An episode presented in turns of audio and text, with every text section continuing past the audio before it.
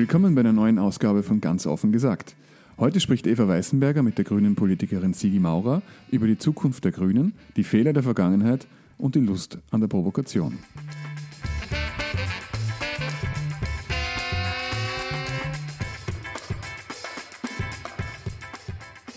Herzlich willkommen bei Ganz offen gesagt. Mein Name ist Eva Weißenberger und ich rede heute mit Sigrid Maurer. Hallo, guten Morgen. Du warst vier Jahre lang Nationalratsabgeordnete der Grünen und bist nach der verlorenen Wahl nun ausgeschieden. Und in den letzten Tagen, Wochen warst du in den Schlagzeilen und im Zentrum eines Shitstorms, weil du ein Foto gepostet hast, wo du den Mittelfinger gezeigt hast. Ähm, wir reden heute darüber auch, aber vor allem darüber, was eine gute Politikerin, einen guten Politiker ausmacht und wie er oder sie sich zu benehmen hat oder auch nicht. Ähm, und vorher muss ich aber noch erklären, warum wir uns duzen. Das ist ja so Brauch hier ganz offen gesagt. Und da habe ich auch ein bisschen nachdenken müssen. Und äh, es ist noch gar nicht so lange her, vor ungefähr einem halben Jahr haben wir uns zum ersten Mal länger unterhalten beim Journalismustag. Und da habe ich dir dann das Du-Wort regelrecht aufgedrängt, ist mir jetzt wieder eingefallen.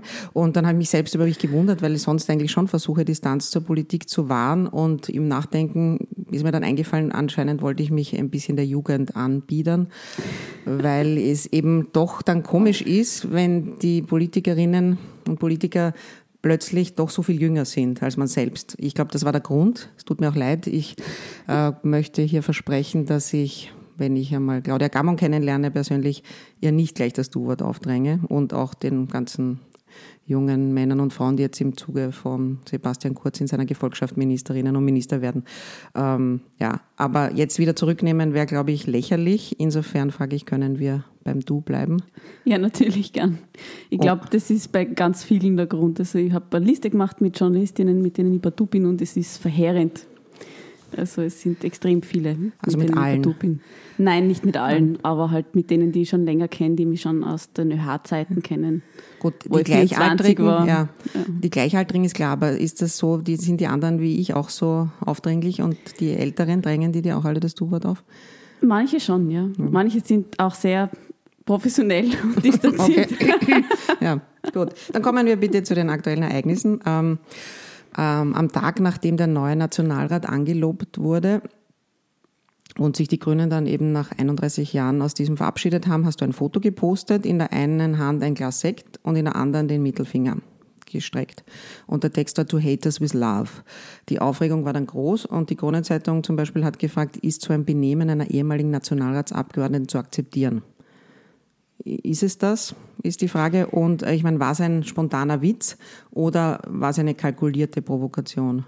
Ja, ähm, also die grundsätzliche Frage ist für mich immer, was ist denn Benehmen eigentlich? Weil ich habe solche Diskussionen immer wieder mal gehabt, ähm, ähm, auch im Plenum, also oder wo Diskussionen waren, wie man sich anzuziehen hat und ähnliche Dinge.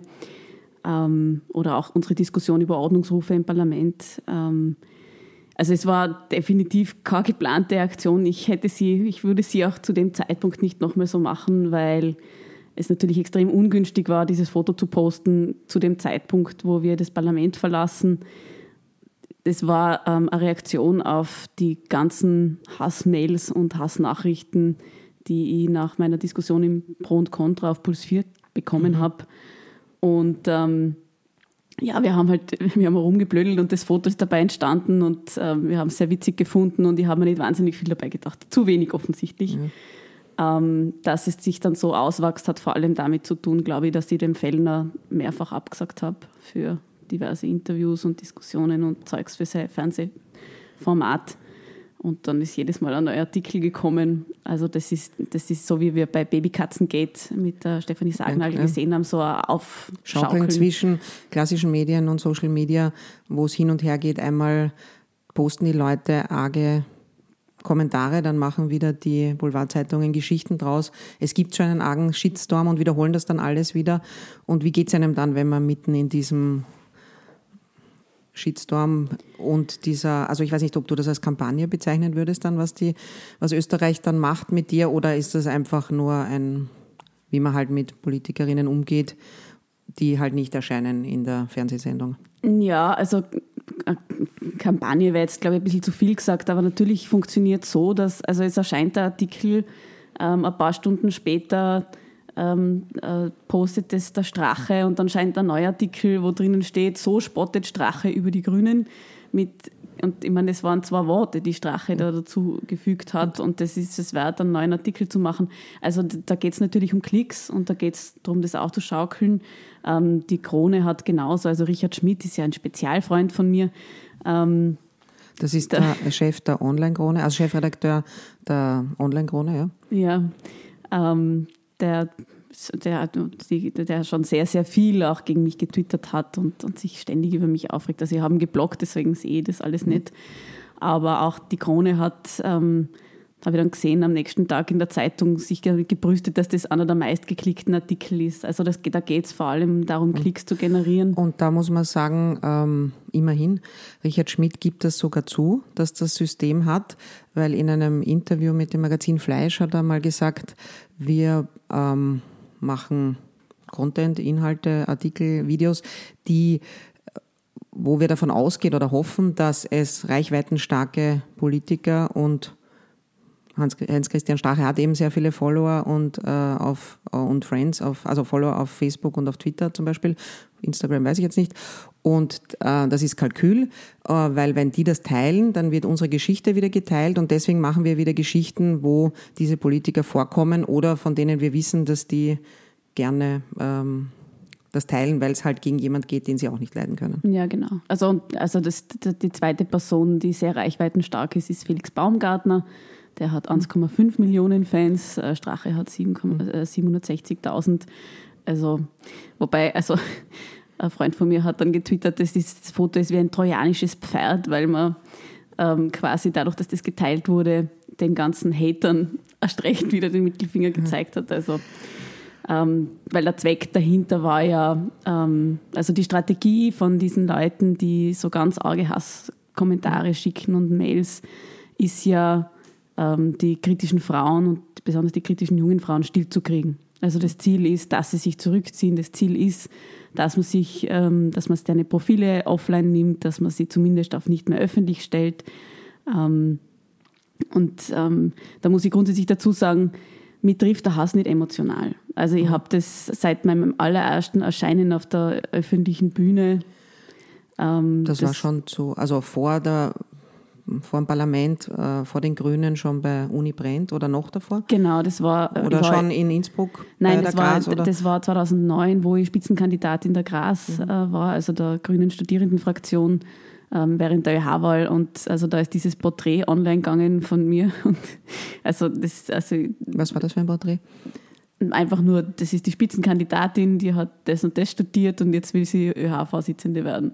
Achso, also so. kein, nicht, kein schlimmes Porträt, nein, ein ganz nein, normales. Ein ganz normales, ah, okay. Vorstellungs-, so wie auf alle der, Kandidatinnen. Auf der H-Homepage oder auf der Gras-Homepage? Standard. Also im Standard, okay. Also ja. ich habe eine lange innige Beziehung mit den äh, Posterinnen und, po also ah. ich glaube, das Innen kann ich mir sparen, im Standardforum, die mögen mich besonders gern auch.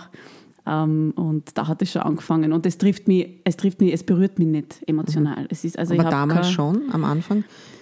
Mh, hm, wahrscheinlich schon ein bisschen, weil es, also, aber ich könnte mich jetzt nicht so erinnern, dass sie mich dass es mich auch wahnsinnig belastet hätte oder so. Und ich meine, das war, das war eine andere Qualität, muss man sagen. Also das hat schon in den letzten Jahren ähm, die Gewaltandrohungen und Vergewaltigungsfantasien mhm und die Verrohung der Sprache hat deutlich zugenommen. Und liest du das auch selber oder lässt du es lesen von Vertrauten, die das durchscannen oder wirfst du einen Blick hinein oder liest du nur das, was dich halt anfliegt und du es nicht vermeiden kannst, dass du es siehst? Ja, also die E-Mails muss ich zwangsläufig lesen, weil da könnten ja auch positive dazwischen versteckt sein, was auch immer wieder der Fall ist. Also ähm, die, die lese ich sowieso und auch Facebook-Nachrichten ähm, überfliege zumindest, äh, weil das ist ja alles in meiner persönlichen Mailbox. Dinge, die im Standardforum stehen, da schaue ich manchmal auch überblicksartig rein. Ähm, jetzt so die Baumgartner-Seite habe ich immer gespart. Also da waren eh genügend Leute, die strafrechtlich relevante Sachen gescreenshottet haben. Aber es ist, also das, was mir, das, was belastend ist ähm, an so einem Shitstorm, ist weniger der Hass an sich. Das, man weiß, dass die Leute so drauf sind und es ist teilweise es ist aus einer politischen Perspektive natürlich sehr schlimm, wenn da irgendwie reihenweise steht, die müssen alle standesrechtlich erschossen werden. Aber das, was mich eigentlich nervt, ist, ist, dass ich mich damit beschäftigen muss. Ich muss meine persönliche Zeit dafür verwenden, diesen Scheiß zu löschen. Ich muss meine private Zeit dafür verwenden, diese, diese Nachrichten zu beantworten oder zumindest in, in Spam-Folder ähm, zu tun. Ich muss Zeit darauf verwenden, die Leute zu blocken. Ähm, und das nervt. Ja. Deswegen bin ich auch nicht, also ich habe äh, auf Facebook die Fotos einfach wieder als Gesamtes gelöscht, weil damit ist der ganze Thread drunter, ja. was die Leute okay. gepostet haben, weg. Das ist, ja, also ich beschäftige mich nicht intensiv damit. Also das, und das würde ich ja allen, die davon betroffen sind, dringend empfehlen. Das, ähm Aber was hilft dann gegen diesen sogenannten Hass im Netz eben.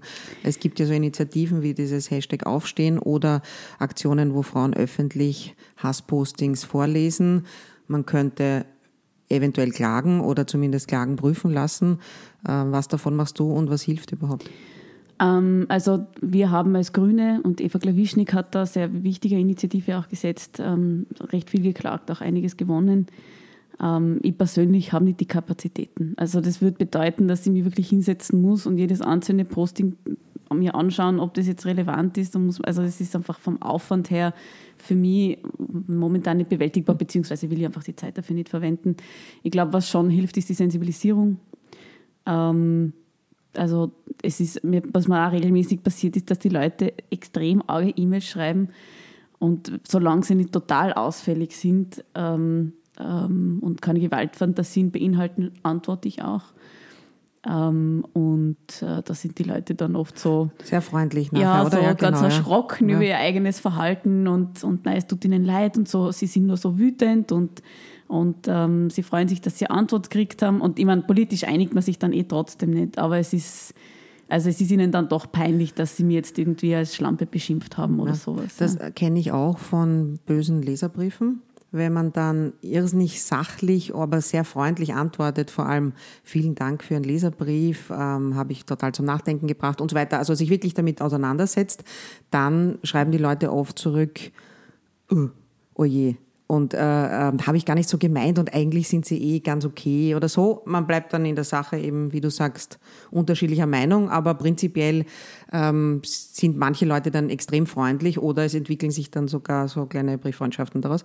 Aber die, Entschuldigung, muss mich kurz räuspern, die äh, digitale Expertin Ingrid Brodnik hat das ja auch untersucht sozusagen oder viele Studien darüber gelesen und die sagt ja sinngemäß, wenn die Leute merken, dass am anderen Ende eine echte Person, ein echter Mensch sitzt, verhalten sie sich anders, weil eben das Netz, und da gehört E-Mail auch schon dazu, irgendwie so eine entmenschlichende Funktion hat, dass die Leute glauben, sie können alles hineinrotzen und es wäre so, als wenn sie es bei sich zu Hause in, im Badezimmer unter der Dusche laut rausschreien und es hört ja keiner. Und vergessen immer, dass es, die, dass es tatsächliche Menschen erreicht. Und wenn man zurückspricht, dann plötzlich ist es anders, weil sie ein Mensch ist. Würde aber heißen, man sollte doch viel mehr an Antworten, auch vielleicht im Netz. Die Frage ist, wie geht, geht sich das überhaupt aus? Weil wie viel Hasspostings bekommst du da? Nein, es geht sich nicht aus. Also die Direct Messages, die beantworte ich schon zum großen Teil. Es sind jetzt momentan noch so, weiß nicht, 40, 50 am Tag. Also, es, also der Shitstorm ist jetzt schon abgeflacht. Ähm, und auf Facebook habe ich das, also auf Facebook, da, da hilft nur mehr Notwehr. Also da ist, ähm, also in dem Moment, wo jemand mit einer Reichweite wie der Strache oder der Baumgartner ähm, sowas auf seiner Seite postet, kann man nur mehr mit Tricks einen Filter einstellen, sodass kein Posting mehr freigeschalten wird automatisch und ähm, löschen, löschen, löschen. Also das, also da habe ich, also wie gesagt, ja, ich, also ich habe nicht so viel Zeit und ich will vor allem auch nicht so viel Zeit darauf verwenden. Ähm, dementsprechend ja. ähm, mache ich das nur bei den direkten Nachrichten. Okay. Ähm, es gab dann auch sozusagen Aufrufe für Flower Rains für dich. Zum Beispiel äh, der Chef des AMS, Johannes Kopf, hat via Twitter dazu aufgerufen oder Corinna Milborn, die Infochefin von Pro7 Sat1 Puls Via TV, hat geschrieben, der Hass an Sigi Maurer ist unerträglich. Vergewaltigungswünsche sind nicht Meinung, sondern Gewalt. Ihr werdet damit nicht durchkommen. Ich zögere immer solche Flower Rains sofort zu retweeten, weil ich mir immer denke, wer weiß, will die Betroffene, jetzt in dem Fall sind es ja oft Frauen, überhaupt dass ich das retweete oder will sie einfach ihre Ruhe jetzt haben einmal, weil auch dann wieder Sympathiebekundungen sind ja schon wieder Aufmerksamkeit, stellen dir die Zeit und so weiter. Wie war das in diesem Fall und wie gehst du damit um? Ja, also ähm, beide haben gefragt, ob das okay ist. Okay. Ähm, und, äh, und ich habe gefunden, das kann man schon machen. Ich habe insgesamt dann, also es war, ähm, es ist natürlich auch gut zu merken, dass es hat ja andere Soli-Bekundungen davor schon gegeben, wo Leute angefangen haben, ähm, andere Mittelfinger zu posten oder Solidaritätsmittelfinger oder es gibt dann Mittelfinger in Keksform oder ein Christbaum und so. Also das hat, also diese Reaktion habe ich auch sehr passend gefunden, weil halt, ich meine, Twitter ist ein, ist ein Medium, das ich selber sehr ironisch auch verwende. Mhm. Und ich hätte, diesen, ich hätte dieses Foto auf einer anderen Plattform oder in der Zeitung oder sonst irgendwo nicht so gepostet. Mhm. Ja. Ähm, und das haben, also das haben zum Glück eher die allermeisten Leute verstanden, dass das, äh, wie das gemeint ist. Ähm, und äh, nämlich vor allem als, als Geste, ja, könnte man nur so viel schreiben, es wird halt trotzdem nichts nutzen, die bleibt da. Ähm, und insofern war, waren diese Solidaritätsbekundungen, die witzigen, ähm, eh auch schon äh, super. Und natürlich ist es, ähm, ist es hilfreich, wenn, äh, wenn dann Leute, die, also Johannes Kopf hat geschrieben, man kann über den Mittelfinger kann man eh diskutieren, mhm. ja, ob das jetzt gescheit war oder nicht. Ähm, aber, aber der Hass ist nicht okay, das hilft grundsätzlich schon. Mhm. Es ist, was mir ein bisschen absurd vorkommen ist, ist, wie lange sich das gezogen hat, weil es hat ja, das war ganz interessant, das hat, also ich habe das ja gepostet am Dienstag in der Nacht und ähm, bis der Shitstorm wirklich losgegangen ist, das hat äh, über einen Tag gedauert. Also und dann hat sich noch weitergezogen. Also ich kriege da immer noch ähm, Likes für das Foto beziehungsweise ähm, Soli-Bekundungen. Aber es ist grundsätzlich richtig. Ähm, also es, es, ist dann einmal gut, wenn wieder Schluss ist. Ich habe dann auch wieder getwittert, ob nicht jemand anderer ein provokantes Foto posten kann, damit meins aus dem Gespräch ist. Aber äh, du hast jetzt gesagt, Johannes Kopf hat eben geschrieben, über den Mittelfinger kann man diskutieren. Ganz am Anfang hast du gesagt, naja, so würde ich es eh nicht mehr machen. Gelten für eine Politikerin, die du ja immer noch bist, wir reden dann noch darüber, ob du es bleiben willst, gelten für eine Politikerin andere Regeln als für eine andere Frau in deinem Alter, die einfach, ja, weiß ich nicht, gut, Lehrerin ist jetzt vielleicht ein schlechtes Beispiel, die ähm, Werberin ist oder Buchhalterin oder Verkäuferin oder Friseurin. Musst du dich anders verhalten in der Öffentlichkeit? Also die Erwartungshaltung ist ganz sicher so. Ähm, in bestimmten Bereichen ist das auch ähm, sicher äh, richtig. Also ich würde jetzt, also ähm, was weiß ich, Fotos mit viel Alkohol oder so, wie sie ja dauernd gepostet werden auf Twitter, das würde ich jetzt auch nicht machen.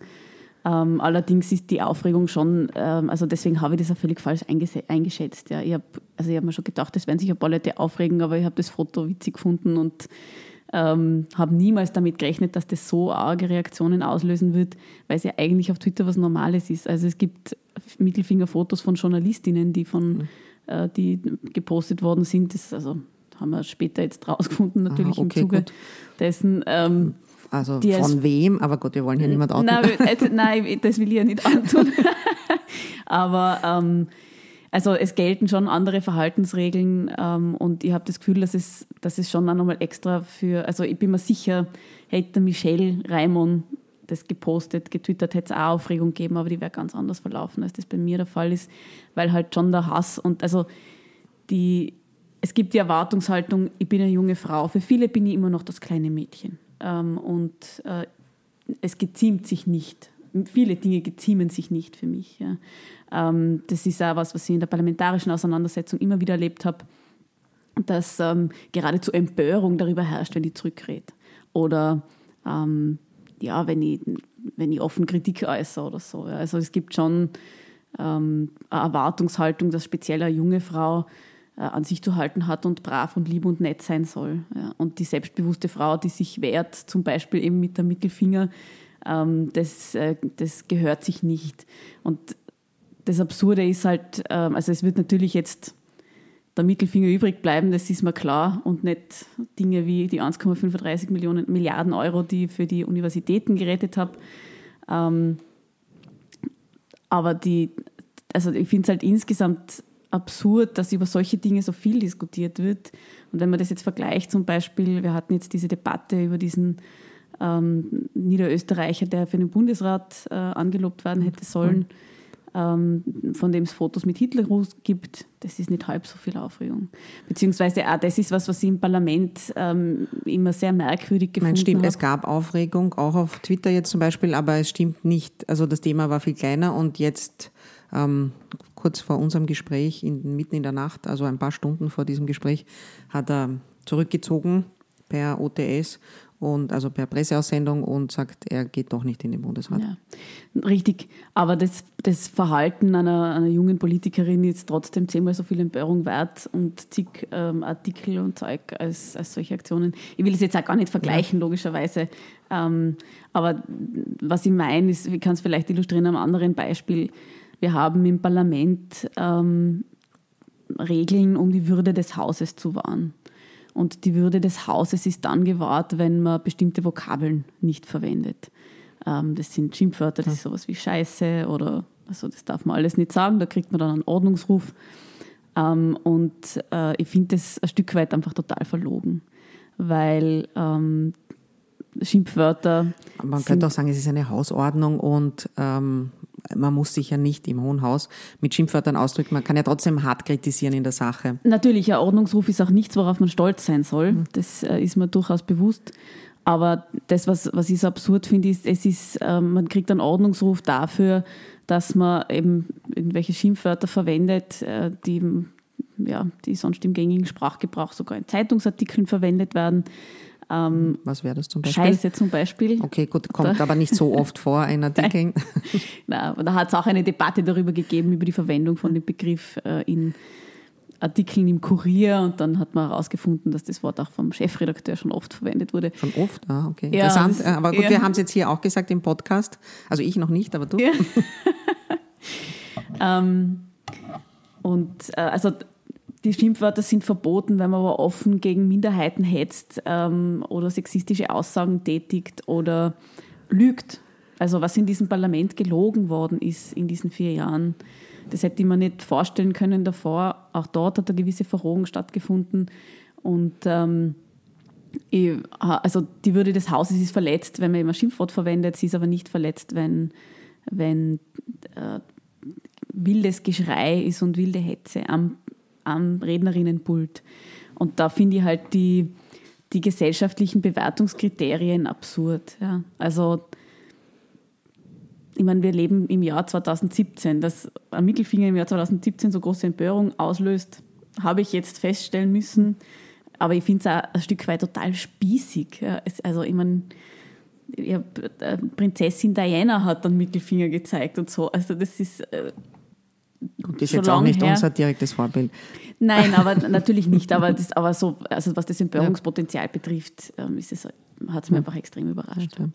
Also, und man kann sagen, der Anwalt Alfred Noll, der jetzt mit der Liste Bilds ins Parlament eingezogen ist, ähm, wird vielleicht auch ein paar Probleme bekommen mit dem Nationalratspräsidium, mit Ordnungsrufen, wenn man ihn so zugehört hat im Zentrum unlängst, äh, wie über den Fall Bilds und MeToo diskutiert wurde, hat er eine Sprache gepflegt, die, wie ich dir einen Worten jetzt entnehme, im, am Rednerpult im Parlament zumindest nicht erlaubt ist. Nein, da würde er sehr viele, da würde er drei Ordnungsrufe hintereinander kriegen, dann würde ihm das Wort entzogen werden. Und wie macht das der Matthias Strolz?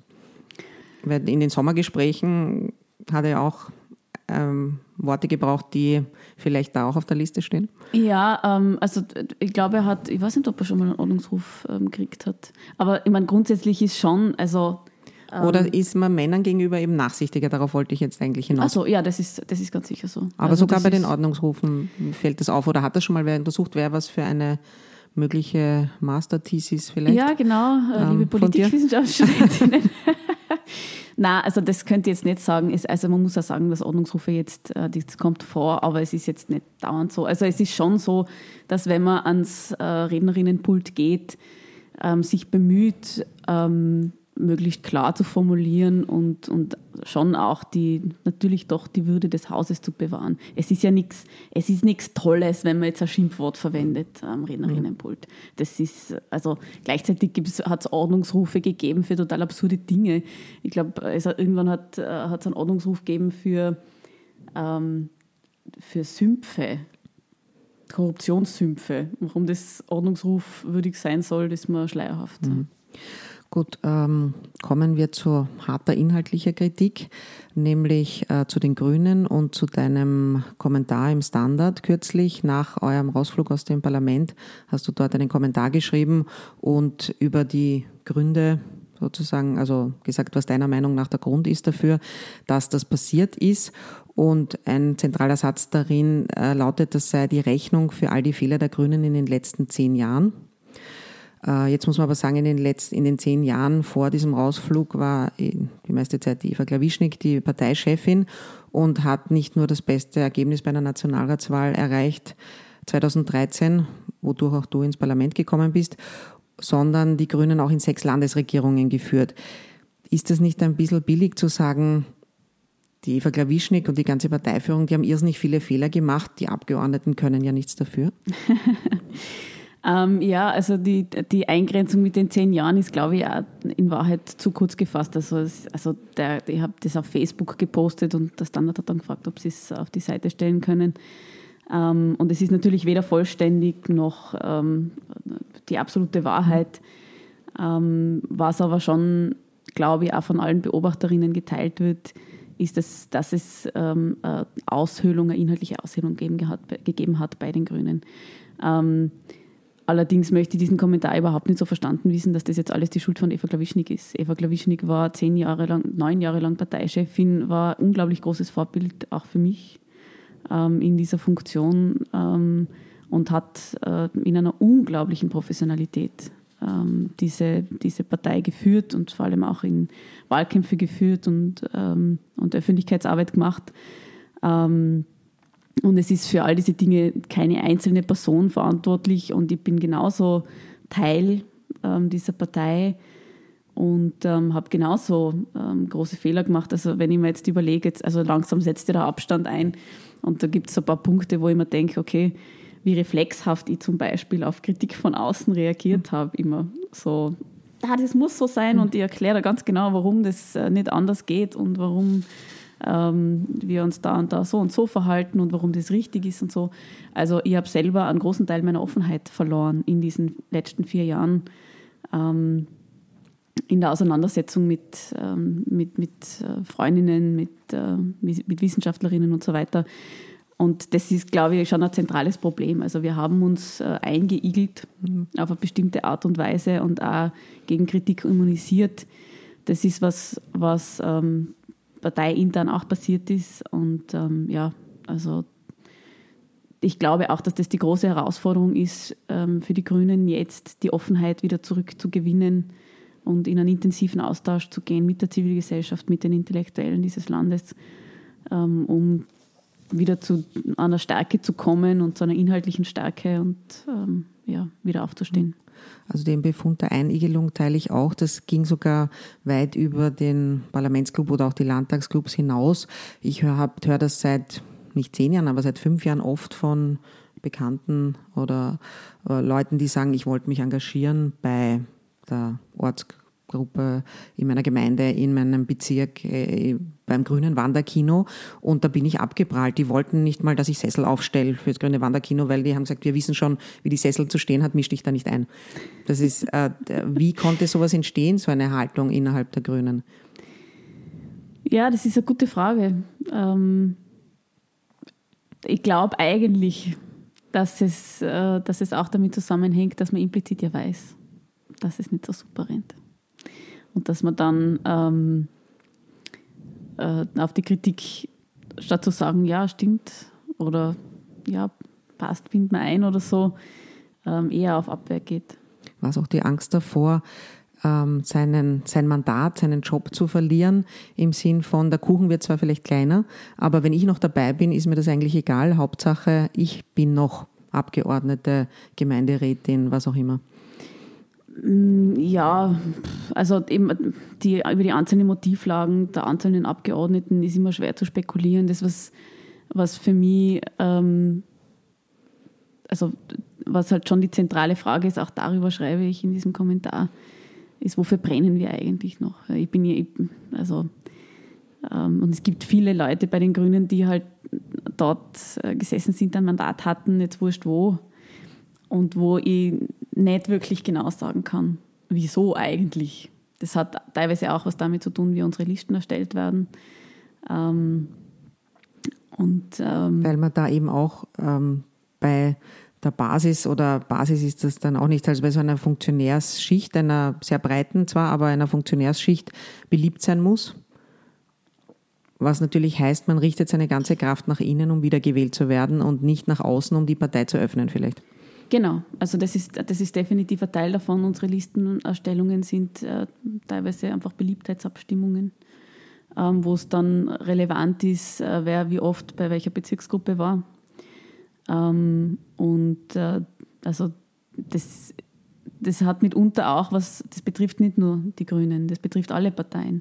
Wir haben ein Wahlsystem, das ähm, die Länder eigentlich, also von der Zahl der Mandate, die von über die Länder kommen, ähm, also da liegt der Schwerpunkt.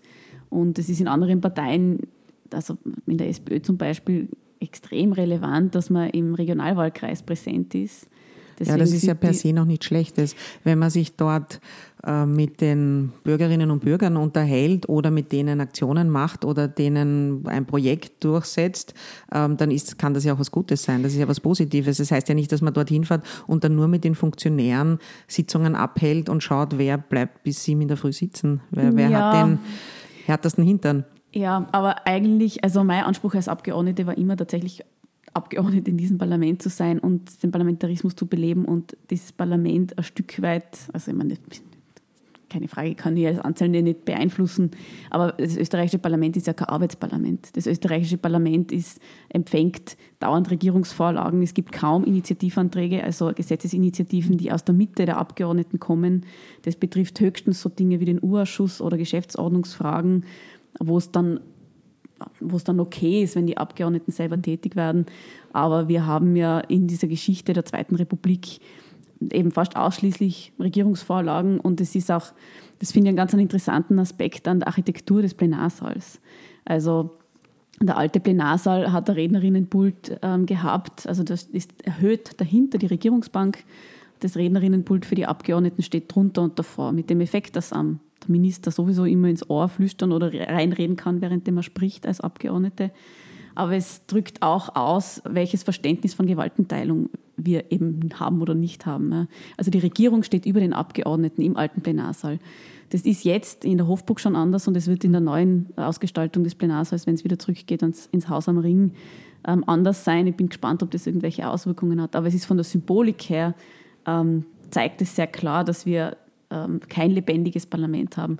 Und ich sage das deswegen so ausführlich, weil diese Frage, was passiert in den Regionalwahlkreisen, wenn dort passiert, dass die Abgeordneten hinfahren und dort darüber diskutieren, hey Leute, wir haben die und den, den Antrag und das und das Gesetz zu beschließen. Was denkt ihr darüber? Was hättet ihr gerne? Ähm, was soll man, wie soll man uns verhalten? Gibt es noch was zu ändern oder so? Dann ist das ja okay. Aber das, was tatsächlich in den Regionalwahlkreisen passiert, ist ja nur Leute bei der Stange halten. Und ein gutes Beispiel auch dafür wieder ist, in der internen Spesenabrechnung des Parlaments, was man zulässigerweise abrechnen kann, da sind so Dinge drinnen wie Bierfasseln für Feuerwehrfeste. Also man kann als Regionalkreisabgeordnete äh, Bierfasseln und Tombola-Preise und solche Sachen abrechnen mit dem Parlament. Ähm, das ist jetzt, ich finde das jetzt nicht so wahnsinnig tragisch, aber aber es zeigt halt, dass es dort nicht darum geht, im Regionalwahlkreis Politik zu diskutieren oder zu machen, sondern eben die Leute bei Laune zu halten. Ähm, und das, deswegen finde ich, ist es ein Problem, diese, diese Orientierung ähm, zu einem bestimmten Wahlkreis hin, was letztlich auch nur ein Beliebtheitswettbewerb ist, der nichts mit der eigentlichen Politik zu tun hat. Und jetzt nur um dann einen letzten Punkt hinzuzufügen, ähm, das hängt da sehr stark damit zusammen, wie man sich als Abgeordnete überhaupt versteht. Jetzt sind die Grünen natürlich als Oppositionspartei ohne Vorfeldorganisationen. Also ich meine, die, die SPÖ und ÖVP, die können zurückgreifen auf Gewerkschaften, auf ähm, die Wirtschaftskammer, auf äh, äh die Arbeiterinnenkammer mhm. und so weiter. Industriellen Vereinigungen und so weiter, ja, Interessensvertretungen. Genau. Ähm, plus Sie haben natürlich ähm, die Ministerien, die natürlich, obwohl es eigentlich nicht so gedacht ist, ähm, genauso die Abgeordneten briefen. die Grünen, wir haben das immer selber arbeiten müssen. Ja. Also wir haben vielleicht im NGO-Bereich, im Umweltschutz ein paar Leute, die uns zuspielen. Aber dementsprechend ist Abgeordnete für die Grünen sein Vollzeitjob ähm, und weit darüber hinaus. Und für viele Abgeordnete in diesem Parlament ähm, der drei größten Parteien ist das ein Nebenjob. Das sieht man auch, wenn man sich äh, die Berufstätigkeiten anschaut. Und das führt natürlich zur einer minderen Qualität der Auseinandersetzung. Mhm. Du hast vorher gesagt, du gibst jetzt nicht Eva Klawischnik die Hauptschuld, aber das ist jetzt eine Interpretation von mir, stand so nicht drinnen in dem Kommentar. Ähm, ich nehme an, angesprochen fühlen durften sich der ehemalige Bundesgeschäftsführer Stefan Wallner und der ehemalige Kommunikationschef Martin Rajapi Rasset, äh, weil du schreibst, die Konzentration auf einen Hochglanzauftritt mit teuren Kampagnen und Agenturen innerhalb der grünen Welt wurde de facto eine PR-Parallelstruktur aufgebaut, die zunehmend politische Entscheidungen getroffen hat. Also du hast jetzt genickt, wie ich die Namen genannt habe, sage ich nur dazu, weil das mhm. sieht man ja nicht in einem Podcast. Ähm, das führt mich zu der grundsätzlichen Frage wieder zurück, was macht einen guten Politiker, eine gute Politikerin aus? Reicht es dann im Parlament gute Sacharbeit zu äh, machen und eine Position zu entwickeln? Oder muss man auch eine substanzielle Masse an Menschen von dieser Position überzeugen? Oder muss man sogar zum Ziel haben, diese Position auch durchzusetzen? Und macht man das alles, indem man rausgeht in den Wahlkreis und dort beim Feuerwehrfest versucht, die Leute zu überzeugen? Oder macht man es, indem man eine professionelle Kampagne macht? Wo ist da deine Position? Was, wer macht es dann richtig? Naja, also das, die große Schwierigkeit an der Politik ist ja genau, dass, dass man all diese Dinge unter den Hut bringen muss. Ähm, wenn ich jetzt äh, rein in der parlamentarischen Arbeit äh, vor mir hinwerkel und kein Schwein auf der Welt kriegt das mit, dann ist das ganz sicher nicht, ähm, also das mag befriedigend sein für mein eigenes Nerdtum dem Parlament gegenüber. Ähm, ist aber nicht Sinn der Veranstaltung. Genau, ist weder Sinn der Veranstaltung noch ist man damit erfolgreich, weil ähm, auch damit ich einen Antrag im Plenum durchbekomme, ähm, brauche ja die öffentliche Debatte, die in meine Richtung tendiert. Also es geht ja auch im Parlament letztlich immer um Diskursverschiebungen. Ähm, und dementsprechend muss sie Öffentlichkeitsarbeit machen. Und ähm, ich möchte es da überhaupt nicht so verstanden wissen, dass äh, Kampagnen ein Problem wären. Kampagnen sind total notwendig auch, äh, weil wir niemand, also wir müssen ja schon, was wir tun, was wir wollen, äh, was unsere Zielsetzungen sind, an die Leute bringen. Aber was wirst du den beiden dann vor, außer dass sie ihren, Prof ihren Job höchst professionell gemacht haben? Ähm, dass die, ähm, die Überlegung, ähm, was passt auf das Plakat und wie schaut das Plakat aus, ähm, wichtiger war als der politische Inhalt. Und wir hatten Situationen, wo, ähm, wo aus Kampagnenüberlegungen oder weil der Slogan zu lang war für das Facebook-Posting, ähm, dann halt Sachen abgeschliffen worden sind. Das ist die eine Seite. Der, der, der andere Punkt ist auch, ähm, das, also Werbeagentur ähm, fokussiert auf die Mitte, also die Mitte, aber auf die Breite, auf die gesellschaftliche Breite. Und da hat es halt in den letzten Jahren, ähm, also Van der Bellen-Wahlkampf war dann nochmal die absolute Zuspitzung davon, wobei das ja nicht die Grünen betroffen hat, aber das hat natürlich auf, auf uns zurückgewirkt. Aber man hat aus dem Wunsch, unbedingt in eine Regierung zu kommen, ähm, geglaubt, man muss die Kompromisse gleich vorab unterbreiten. Ja, also wir haben in ganz vielen inhaltlichen Debatten die Kanten abgeschliffen grüner Politik. Auch weil man ähm, nicht immer den Widerspruch haben wollte. Ja. Ähm, und äh, das greift ineinander. Ja. Also die Abwertung der parlamentarischen Arbeit, ähm, die äh, Hochglanzbroschüren, die ja auch was vermitteln. Ja. Also das, äh, das Bobo-Image, wenn man super schöne Menschen auf jedem Plakat drauf hat. Ähm, also das sind ja auch so bildpolitische Fragen, die man sich stellen kann. Und dann nur dazu diese, wir wollen eigentlich in die Regierung und deswegen äh, positionieren wir uns da lieber nicht so kantig. Das greift ineinander und hat letztlich zu einer Aushöhlung geführt. Aber die Abgeordneten hätten, also die wurden ja nicht daran gehindert, weiterhin kantige Politik zu machen und sich auch Gehör zu verschaffen. Oh ja, also, mitunter schon.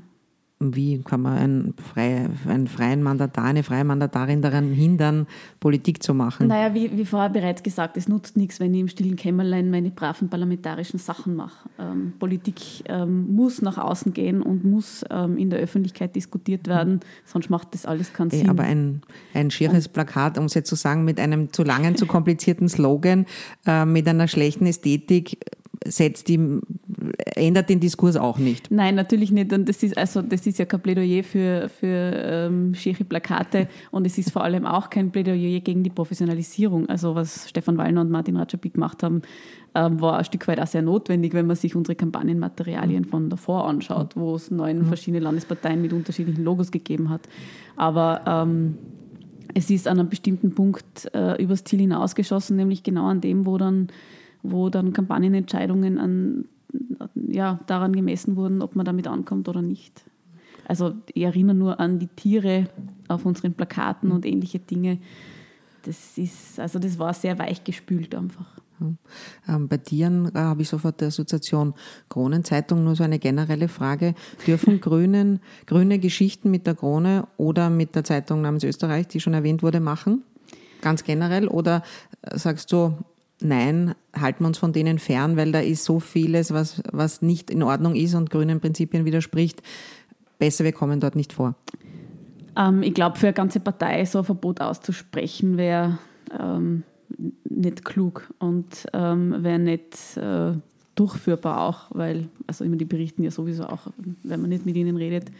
Ähm, ich für meinen Teil habe äh, das nie gemacht. Also, ich, ähm, also es, ich habe nie mit Krone oder, ähm, oder Österreich kooperiert. Ähm, es ist natürlich, also in meinem Bereich Wissenschaftspolitik, vor allem äh, Frauenpolitik, sind das jetzt auch keine Adressen, die man, die man auswählen würde. Aber ich bin ja überzeugt davon, dass die Vergiftung des Klimas zum großen Teil über diese Medien kommt und ähm, dass wir nichts gewinnen, wenn wir uns dem Boulevard ausliefern. Und wenn wir glauben, dass äh, nur weil jetzt einmal ein positiver Artikel über die Grünen war, dass das ähm, irgendwas an unseren Chancen verbessert. Also da bin ich definitiv ähm, auf der Seite der, der, eigenen Linie treu bleiben, auch wenn es das bedeutet, dass halt die Kronenzeitung weiter gegen uns kampanisiert. Ähm, dass ich mit dem Boulevard und du als Person möchtest dort auch nicht vorkommen? Nein, nein. Also das, wozu? Also kann, kann eh nicht positiv sein, sagen wir so. Nein, auch wenn es positiv ist. Also ich meine, ich habe ja, der, also die zweite Fellner-Anfrage war dann ein Personality-Interview mit Fellner persönlich.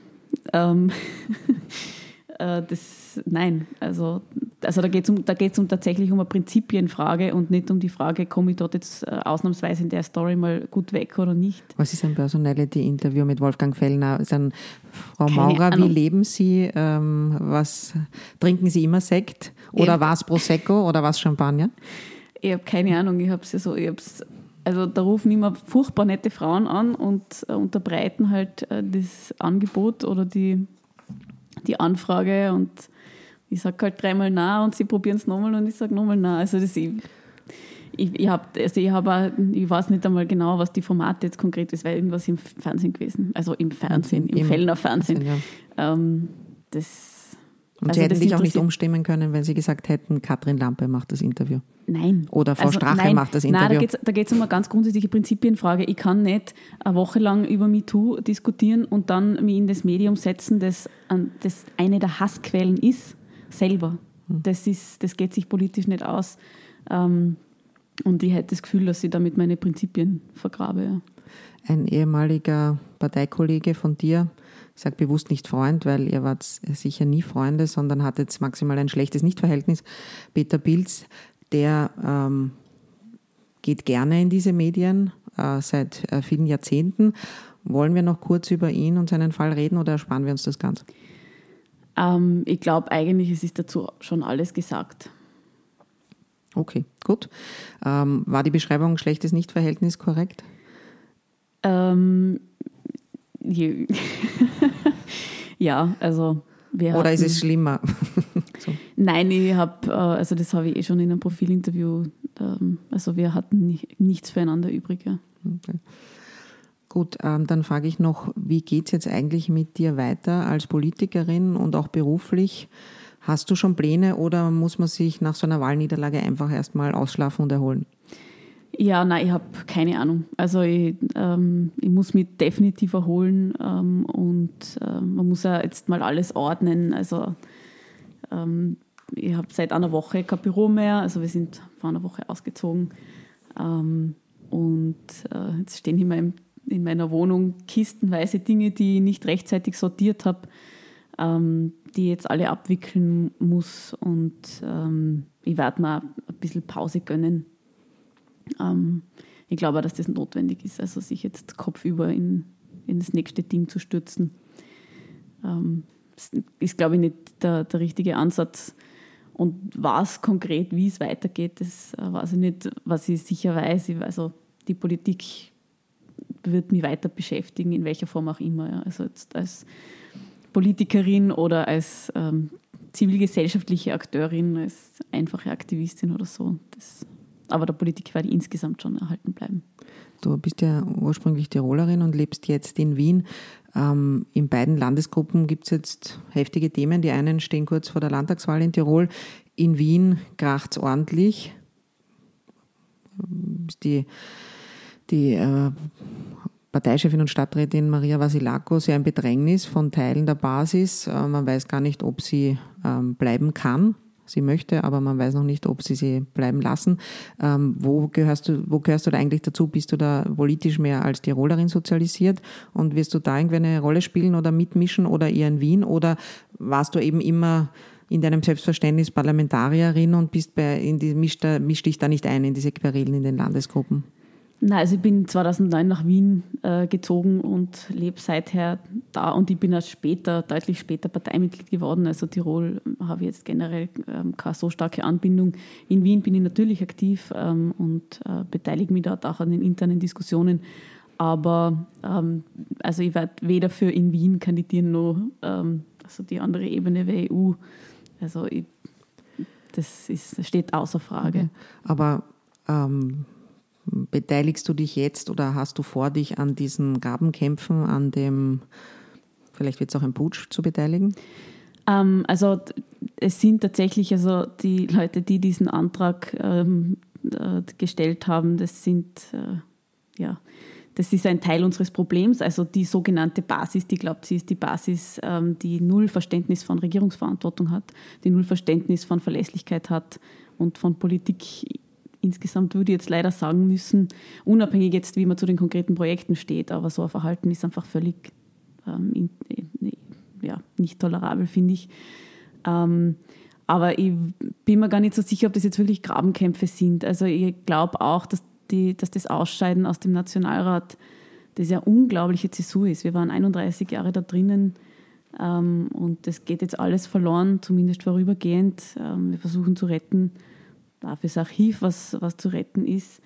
Ähm, aber ich sehe es ein Stück weit ähm, auch als Anstoß für Reinigungsprozesse. Ja. Viele Diskussionen, die wir die letzten Jahre vermieden haben, ähm, brechen jetzt auf und können jetzt diskutiert werden. Und ähm, da entwickelt sich auch eine gute Dynamik. Also da bringen sich jetzt auch wieder Leute ein, von denen man lange nichts gehört hat, ähm, in diese Debatten. Und ähm, ich glaube auch, also vor zwei Wochen hätte ich das noch anders gesehen, aber langsam äh, schöpfe auch ich Hoffnung, ähm, dass das was sehr Produktives werden kann, wenn man diese ganzen Diskussionen jetzt wirklich offen angeht. Du hast jetzt schon gesagt, 31 Jahre. Ähm, die Grünen sind in den Nationalrat gekommen. Ähm, ein Jahr nach deiner Geburt ungefähr. Ähm, das heißt, ich nehme an, in deiner Erinnerung waren sie immer im Parlament. Und da gibt es also quasi, es gibt kein Leben vor den Grünen für dich äh, in der politischen Wahrnehmung. Ähm, wenn wir nochmal zum Politikerbild zurückkehren, zur idealen Politikerin von all den vielen Abgeordneten, die es da gab im Nationalrat von den Grünen, gibt es ein, zwei, drei, wo du sagen würdest, das sind die, so sollten grüne Politikerinnen und Politiker sein, agieren, diese Haltung haben, diese Art von Politik machen? Ja, ähm, da gibt es natürlich, also ähm, besonders hervorstreichen würde ich da die Gabi Moser, die äh, sehr unkonventionelle Person ist und geblieben ist. Also die ist ja, ähm, die, die Gavi hat eine sehr eigene, schrullige Art und ist sich selber extrem treu geblieben und hat ähm, extrem viel geleistet in der Korruptionsbekämpfung. Ich würde sagen, deutlich mehr als ein anderer Kollege, der ähm, eher mit, äh, also mit auch sehr vielen ähm, Geschichten in die Öffentlichkeit gegangen ist, die nicht gehalten haben. Die Gabi war extrem seriös und, und gut in ihrer Arbeit und dass wir, dass diese ganze krasse Prozesse und so weiter, dass wir die haben, das ist ihr zu verdanken. Und ähm, ja, also ich habe auch irrsinnig viel von ihr gelernt. Also ich war im Rechnungshofausschuss die letzten Jahre, wo sie Vorsitzende war. Und ja, sie ist auch recht witzig und so. Also die ist, ähm, ich finde, die ist wirklich ein, ein, Vorbild als Politikerin. Und auch der Albert Steinhauser, der ist auch ein sehr seriöser Parlamentarier. Und er war jetzt als Clubobmann ein Traum letzte, das letzte halbe Jahr, trotz allen Desasters. Aber ähm, der hat es sich auch extrem gut gemacht. Und ähm, ja, die beiden würde ich nennen. Okay, gut, dann vielen Dank. Ähm, wir hoffen, wir hören, also ich hoffe, ich höre dann von dir, was du weiterhin machst. Ähm, aber ich kann dir ja folgen auf Twitter, weil wie ich unserem, dem Anfang unseres Gesprächs entnommen habe, lässt du dich eh nicht einschüchtern und wirst nicht weniger posten, sondern wir werden dort erfahren, wohin die Reise geht, beruflich und politisch. Vielen Dank für dieses offene Gespräch. Ja, vielen Dank für die Einladung.